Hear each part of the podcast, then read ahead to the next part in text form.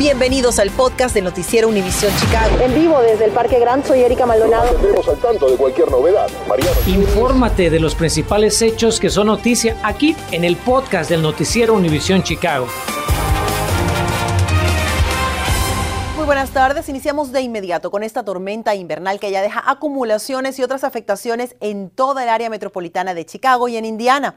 A continuación vamos a ver imágenes en vivo de nuestro camarógrafo Richard Agudelo, quien transita por la avenida Lakeshore Drive. Ahí las tiene. Y como puede ver, pues la nieve está cayendo de forma bastante copiosa en estos momentos. La visibilidad está reducida y el tráfico pues bastante pesado en esta, eh, a esta hora justamente. Condiciones que ya nos viene advirtiendo nuestra meteoróloga Ligia Granados que podrían ocurrir el día de hoy a esta hora. Ella ha estado monitoreando el avance de este sistema. Ligia, muy buenas tardes. ¿Cuántas horas más vamos a lidiar con estas condiciones?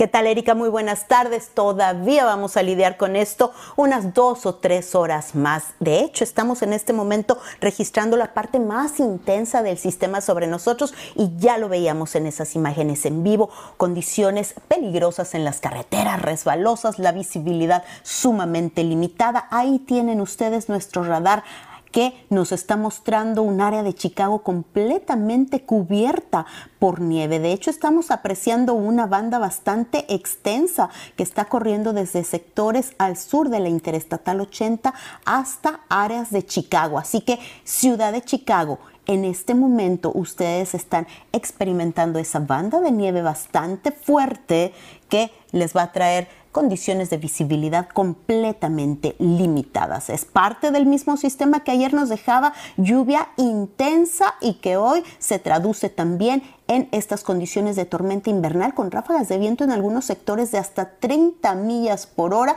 Y mire usted ahí, la visibilidad reducida menos de una milla en gran parte de nuestra zona. Desde luego está propiciando advertencias y avisos de tormenta invernal. Son advertencias hacia sectores del norte, incluyendo Condado Cook, DuPage, parte de Will, Kane, Kendall y en esas zonas donde se espera acumulación un tanto menor. Áreas marcadas en color rosa es donde se espera mayor acumulación, es donde hay un aviso de tormenta invernal, sin dejar de lado la advertencia de inundación costera en todos los condados cercanos al lago. Así que como ve, es un día sumamente difícil, no hay que acercarnos, hay alto oleaje también en cercanías del lago y ya en zonas como Wilmington se están reportando bloques de hielo que con la lluvia de ayer se estuvieron desprendiendo y eso dará paso a que los ríos del área estén subiendo de nivel. Bueno, luego de que anoche les mostráramos las imágenes que dio a conocer la Oficina de Responsabilidad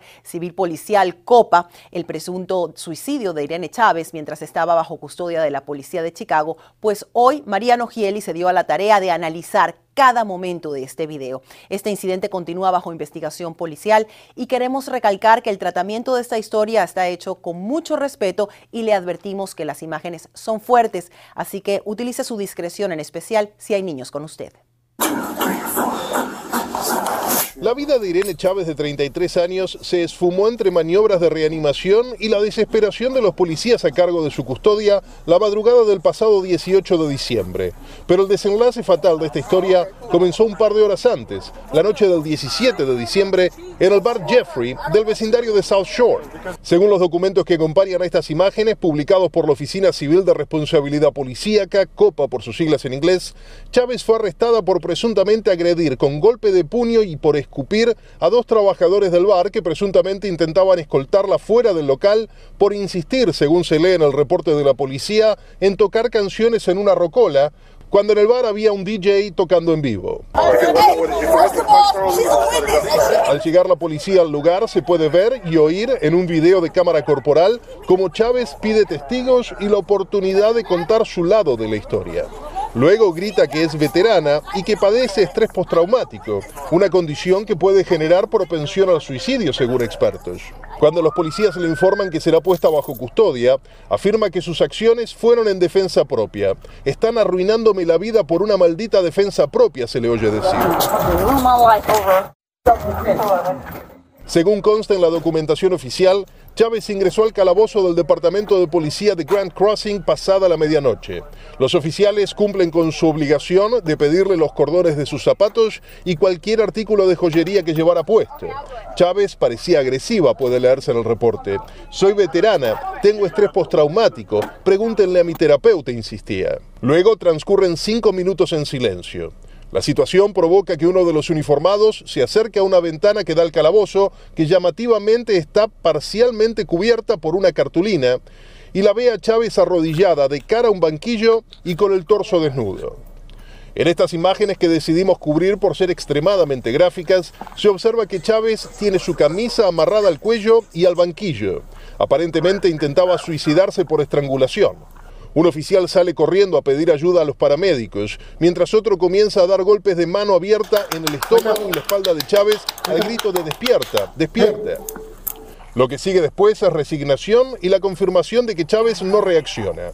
Su muerte sería confirmada a eso de las 9.49 de la mañana en el hospital de la Universidad de Chicago. Irene Chávez era una veterana del ejército de los Estados Unidos y estaba en tratamiento por su estrés postraumático, según confirmó su familia días después. A estas horas, la investigación por su muerte está en pleno curso. Los mantendremos al tanto de cualquier novedad. María Rogielis, Noticias Univisión, Chicago.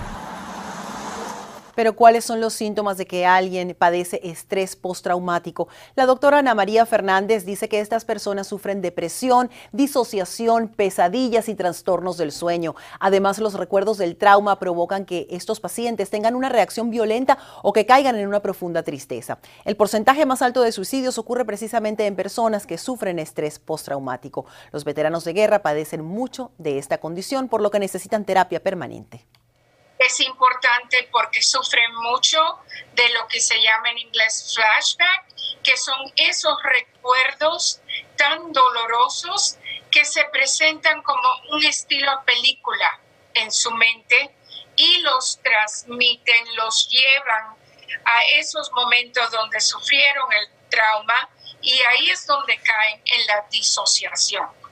Si usted o alguien que conoce pasa por alguna situación que podría llevarlo a quitarse la vida, le recordamos que hay una línea nacional de prevención del suicidio donde especialistas podrán ayudarle. El número lo tiene en pantalla, es el 1-800-273-8255. Y ahora nos vamos a Waukegan, donde toda la comunidad estaba a la espera del arresto del presunto responsable de balear al empleado de un negocio. La policía informa que tiene bajo custodia a un adolescente de 15 años y residente de esa ciudad en relación al tiroteo ocurrido en una tienda Dollar General en la avenida Grant. Como le informamos el pasado 4 de febrero, Elvis Padilla, de 19 años, sufrió serias heridas en el rostro por el balazo que recibió durante el incidente. El adolescente de 15 años quedó detenido en un centro juvenil bajo cargos de intento de homicidio y asalto agravado. Una clínica móvil está lista para proveer servicios de salud mental y emocional, pero ¿qué estudiantes podrán acceder a estos servicios? Si trabaja o si tiene hijos en las escuelas públicas de Chicago, puede ayudar dando su opinión sobre el calendario escolar más conveniente para sus hijos, pero tiene que darse prisa, pues se acaba el tiempo.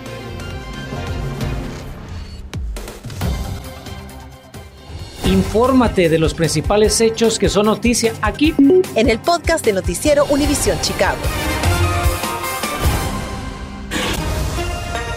Nueva información, esta tarde posponen la huelga en las escuelas del Distrito Escolar 209 de Proviso. El sindicato de maestros decidió retrasar el paro laboral que iniciaría mañana luego de recibir una oferta laboral de autoridades educativas. Docentes dijeron que todavía hay que llegar a acuerdos en varios puntos, por lo que están dispuestos a posponer la huelga hasta la próxima sesión de negociaciones, que es el 23 de febrero.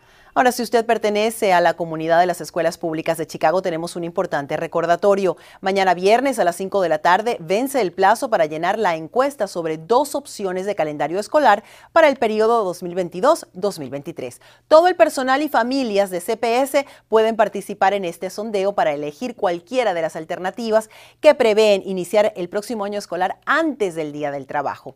Para llenar la encuesta, sigue el enlace que CPS le envió a su correo electrónico. A seguir tomando precauciones las próximas tres horas porque la parte más intensa de esta nevada está sobre nosotros.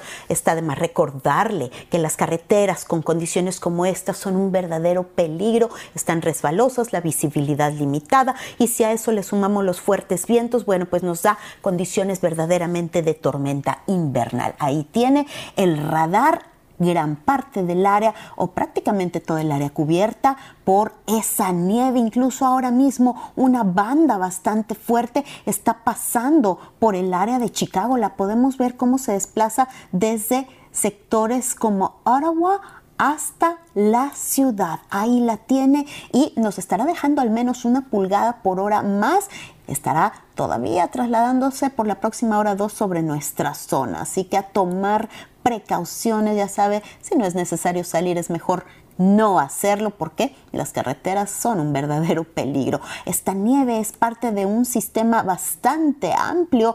Primero nos trajo lluvia ayer y hoy la nieve. Ya se preveía que esa nieve no iba a llegar temprano, sino en horas de la tarde y una vez que ha llegado ha caído con intensidad. Vemos como todavía 5, 6, 7, 8 de la noche está con nosotros, ya para las 8 estará de salida, pero todavía durante la madrugada algo de nieve por efecto lago estará presente para ustedes amigos allá en Indiana. El viernes amaneceríamos con condiciones mucho más estables, pero desde luego ese frío se queda con nosotros.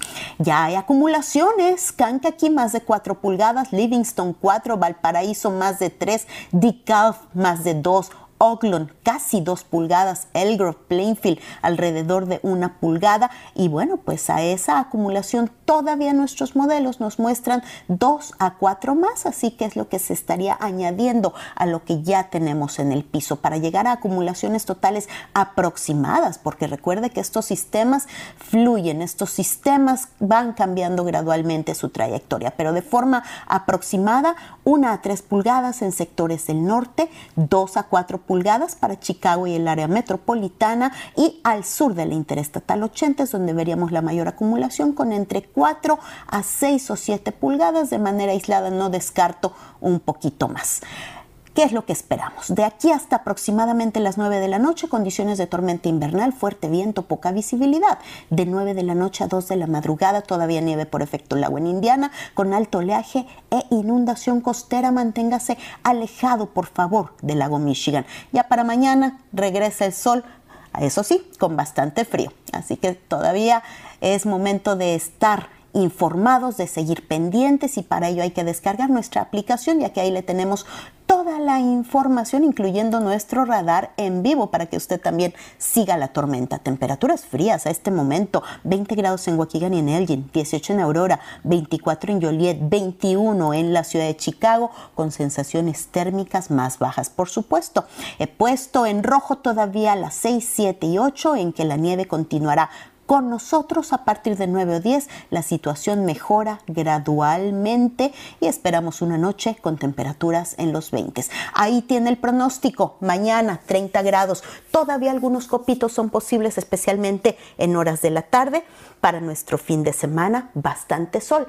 Sábado frío pero a partir del domingo volvemos a ver un ascenso en el termómetro a los 40. Por hoy, a tener mucha precaución, a seguirnos cuidando y para eso nos vamos con mi compañero Diego Guirado que sigue muy pendiente a la situación en calles y carreteras. Definitivamente, gracias Ligia. Y es que de verdad en las carreteras las velocidades son bastante lentas, son, parecen un estacionamiento prácticamente, así como puede ver en pantalla. Entonces, vámonos, digamos, Quité todos los accidentes que estaban en áreas, eh, digamos, donde vive gente, ¿no? En calles normales. Vámonos hacia accidentes en autopistas que estarían ocasionando los problemas más grandes. Se hemos registrado algún accidente en la autopista 57, eh, más o menos pasando el puente sobre el Little Calumet River. Ahí es donde se está llevando a cabo este accidente con dirección hacia el norte que está ocasionando un tráfico extra. También en la autopista 80 eh, tenemos con dirección este y con dirección oeste también a la altura de Maple Street estas velocidades lentas. Pero de definitivamente la carretera que más fue afectada, escuche muy bien si usted vive en el norte de Indiana. La autopista 65 ha tenido múltiples accidentes desde que esta nevada eh, comenzó. Al momento se tiene activos eh, el accidente en la 65, justo a la altura de la calle 205 y también eh, a la altura de la carretera estatal número 114. Las autoridades tuvieron que cerrar completamente todos los carriles. Al momento, de hecho, solamente abrieron un solo carril para que pudieran pasar todos los carros que se quedaron atorados. Pero incluso dicen las autoridades que la autopista 65 definitivamente la evite por completo, no está prácticamente impasable porque todavía falta de que lleguen las autoridades eh, de removedores de nieve y los que echan sal para que puedan, digamos, poder limpiar un poquito más. Tenemos una imagen de cómo luce la 65 para que se vaya dando una idea. Así están ahí los automóviles, los trailers prácticamente estacionados esperando que este problema pase. Y bueno, nada más quiero dejarle con algunos tiempos de traslado también para que usted se dé una idea de no son, una, no son una broma, de verdad. Los tiempos de traslado están más pesados saliendo del área de Chicago hacia suburbios, como por ejemplo del centro hacia Elgin, 124 minutos más de dos horas por la autopista 90, del centro a Waukegan 190 minutos por la 94 y del centro a Joliet 129 minutos por la autopista 55. Entonces, pues nada, definitivamente creo que va a llegar un poquito tarde a su casa si es que está saliendo de trabajar, pero bueno, esperemos que llegue con bien, maneje con precaución, aquí seguiremos echándole un ojo y pues nada, así está el reporte del tráfico. Gracias, Diego. Lo prometido es deuda. Le tenemos las imágenes de cómo celebraron este 17 de febrero, que ahora es el día de Vicente Fernández en Illinois. Continuamos con el podcast del noticiero Univisión Chicago.